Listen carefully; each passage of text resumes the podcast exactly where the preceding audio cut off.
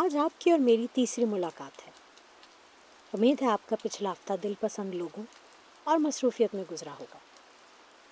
اس تیزی سے دوڑتی دنیا میں کچھ بھی زیادہ دیر تک نیا اور حاضر نہیں رہتا۔ فوراً ہی پرانا ہو جاتا ہے۔ لیکن ابن انشا کا ایک مشورہ آج بھی اچھے کاروبار کے لیے کافی قابل قبول ہے۔ کہتے ہیں، علم بڑی دولت ہے۔ تو بھی اسکول کھول، علم پڑھا، فیس لگا دولت کما۔ فیس ہی فیس۔ پڑھائی کے بیس، یونیفارم کے تیس۔ بس کے الگ، کھیلوں کے الگ ورائٹی پروگرام کے الگ، پکنک کے الگ۔ لوگوں کے جلنے پر نہ جا، دولت کما۔ اس سے اور اسکول کھول، ان سے اور دولت کما۔ کمائے جا کمائے جا، ابھی تو تو جمع ہے۔ یہ سلسلہ جاری رہے جب تک گنگا جمنا ہے۔ پڑھائی بڑی اچھی چیز ہے، پڑھ۔ ٹیلی فون ڈائریکٹری پڑھ، بینک سٹیٹمنٹ پڑھ۔ ضرورت رشتہ کے اشتہار پڑھ۔ اور کچھ مت پڑھ۔ میر اور غالب مت پڑھ۔ اقبال اور فیض مت پڑھ۔ ابن انشا کو بھی مت پڑھ۔ ورنہ تیرا بیڑا پار نہ ہوگا۔ اور ہم میں سے کوئی نتائج کا ذمہ دار نہ ہوگا۔ تو اس مشورے پر عمل کرتے ہوئے ملک بھر میں اسکول تو بہت سارے کھل گئے۔ بہت اچھا کاروبار چل گیا، لیکن اس کے ساتھ ساتھ اب ایک اور مسئلہ پیدا ہوا۔ وہ یہ کہ اسکول میں داخلہ نہیں ملتا۔ تو ابن انشا نے ایک کالم پھر لکھا۔ اس مسئلے کے حل کے لیے۔ اسکولوں میں داخلہ نہیں ملتا تو بچوں کو بزنس مین بنا دیجیے چند ترکیبیں تعلیم سے محفوظ رکھنے کی۔ اسکولوں میں داخلوں کی مشکلوں کے متعلق۔ اخباروں میں پچھلے دنوں بہت کچھ آتا رہا۔ اور ہمارے بعض کرم فرماؤں نے ہم سے اصرار کیا کہ تعلیم اتنا بڑا مسئلہ ہے، اس پر آپ بھی کچھ لکھیے۔ ہم نے بہت کہا کہ ہم تو خود تعلیم یافتہ نہیں، ہمیں معاف رکھا جائے۔ لیکن جواب ملا، اسی لیے تو آپ سے کہہ رہے ہیں، کسی مسئلے پر بے لاگ رائے وہی دے سکتا ہے جس کا اس سے کوئی تعلق نہ ہو۔ بعض لوگوں نے مثالیں بھی دیں کہ دیکھو، فلاں سیٹھ نے جو کچھ خاص پڑھا لکھا نہیں فلاں مشاعرے کی صدارت کس خوبی سے کی؟ فلاں شخص جو ساری عمر عربی پڑھاتا رہا، اس نے حکومت کی ایکسپورٹ امپورٹ پالیسی کتنی اچھی بنائی؟ یہ دلیلیں اپنی جگہ صحیح ہیں اور ہمیں اس مسئلے پر لکھنے کا واقعی حق پہنچتا۔ لیکن سوال یہ ہے کہ کس پہلو سے لکھیں؟ یہ مسئلہ تو لوگوں کا اپنا پیدا کرتا ہے۔ حکومت یا کوئی اور تو مجبور نہیں کرتا کہ بچوں کو اسکول بھیجو۔ اور اپنے لیے اور معاشرے کے لیے مسائل پیدا کرو۔ بچہ اسکول جائے گا تو اس کے لیے کپڑے، یونیفارم، فیس، چندے، سب چیزوں کی ضرورت پڑے گی۔ نہیں جائے گا تو نہیں پڑے گی۔ ایک سیٹ سے ہماری یاد اللہ ہے۔ انہوں نے اپنے بچوں کو گنتی سکھا کر کاروبار میں لگا دی۔ اور وہ کامیاب بزنس مین ہے ہم نے پوچھا تو انہوں نے کہا، ہمیں تو اسکولوں میں داخلے کی مشکلات کے متعلق کوئی شکایت نہیں، لوگ خواہ خواہ شور مچا رہے ہیں۔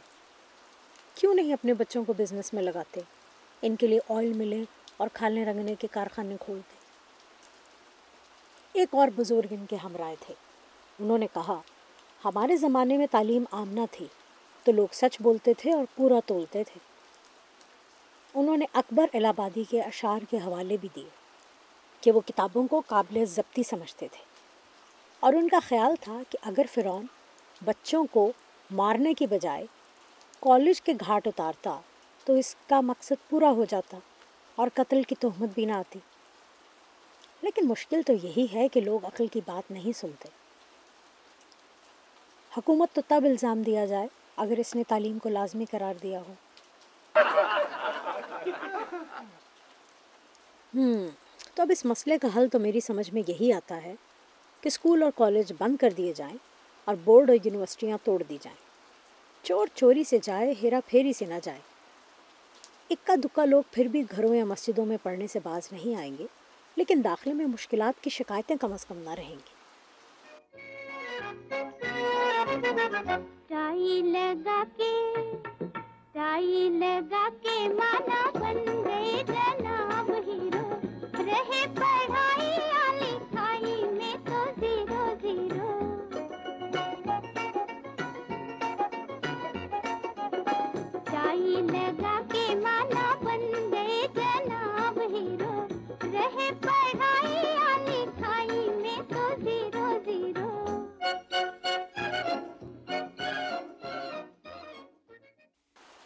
میں نے پچھلے دنوں اپنی ہوش میں پہلی دفعہ کراچی میں اتنی برسات دیکھی۔ پتہ چلا ایسا تو وہاں ہونا رواج تھا۔ اب کی بار بہت سالوں کے بعد ہوا تھا۔ ابن انشا نے اسی برسات پر کبھی ایک کالم بھی لکھا تھا۔ کہتے ہیں، ہم اتفاق سے ان دنوں کراچی سے باہر تھے، ورنہ کراچی والوں کو کہتے کہ کوئی دل سے دعائیں مت مانگا کرو۔ دعا کے ساتھ اعداد و شمار بھی دیا کرو۔ یہ کہا کرو کہ معمولی بارش چاہیے، باران رحمت نہیں چاہیے۔ ہم نے کچھ برسات لاہور میں دیکھی، کچھ پنڈی میں دیکھی۔ وہاں تو پانی پڑتا ہے تو سڑکیں دھل جاتی ہیں اور پنجاب کے لوگ اس کے عادی ہیں۔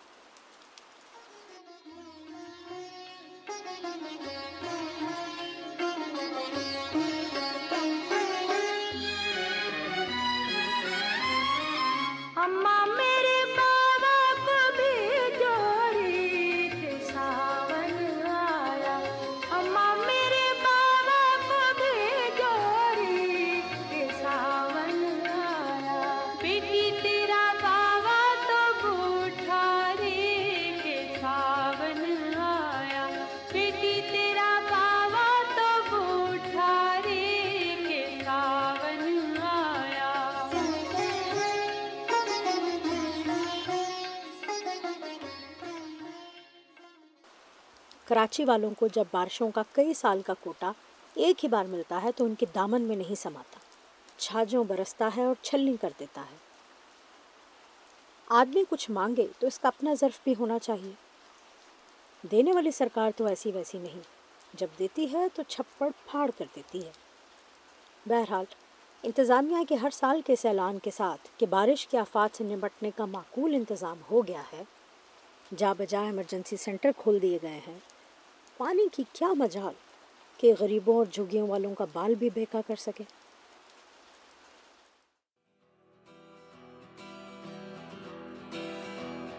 پانی دا رنگ ویکھ کے پانی دا رنگ ویکھ کے پانی دا رنگ ویکھ کے اکھیاں جو ہنجور اڑ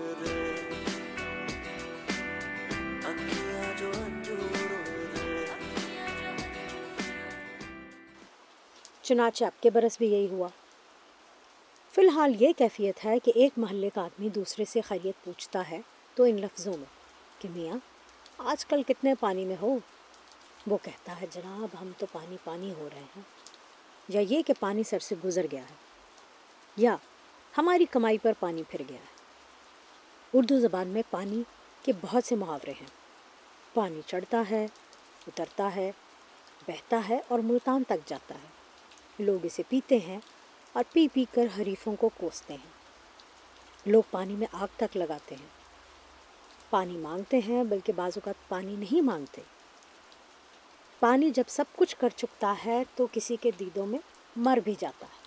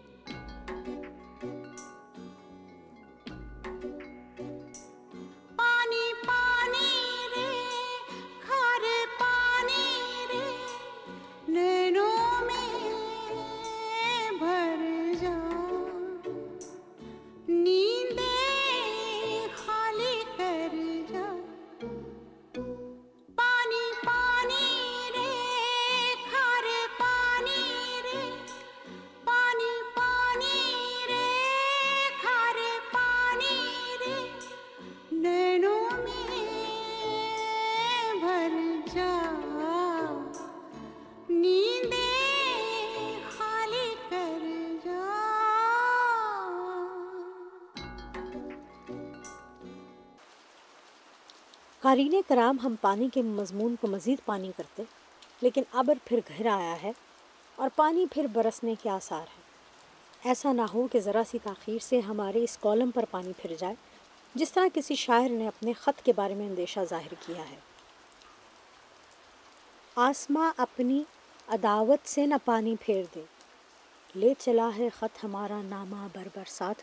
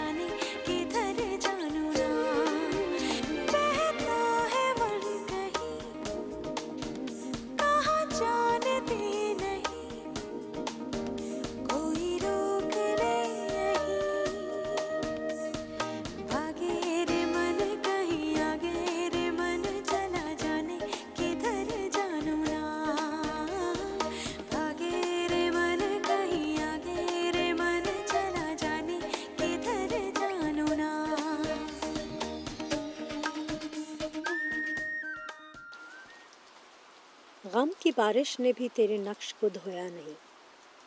تو نے مجھ کو کھو دیا، میں نے تجھے کھویا نہیں۔ نیند کا ہلکا گلابی سا خمار آنکھوں میں تھا۔ یوں لگا جیسے وہ شب کو دیر تک سویا نہیں۔ ہر طرف دیوار و در اور ان میں آنکھوں کے ہجوم۔ کہہ سکے جو دل کی حالت، وہ لب گویا نہیں۔ جرم آدم نے کیا اور نسل آدم کو سزا۔ کاٹتا ہوں زندگی بھر، میں نے جو بویا نہیں۔ جانتا ہوں ایک ایسے شخص کو میں بھی منیر۔ غم سے پتھر ہو گیا، لیکن کبھی رویا نہیں۔ منیر نیازی کی اس غزل کے ساتھ؟ آپ کو چھوڑے جاتی ہوں۔ آپ کے پیاروں کے ساتھ اگلے ہفتے تک کے لیے۔ بشرط زندگی۔ آپ کی میزبان افشین اگلے ہفتے پھر حاضر ہوگی ایک نئی گیسٹ کے ساتھ۔ یار زندہ صحبت باقی۔ اچھا تو ہم چلتے ہیں۔ پھر کب ملو گے جب تم کہو گے جمعرات کو۔ ہاں ہاں آدھی رات کو۔ کہاں؟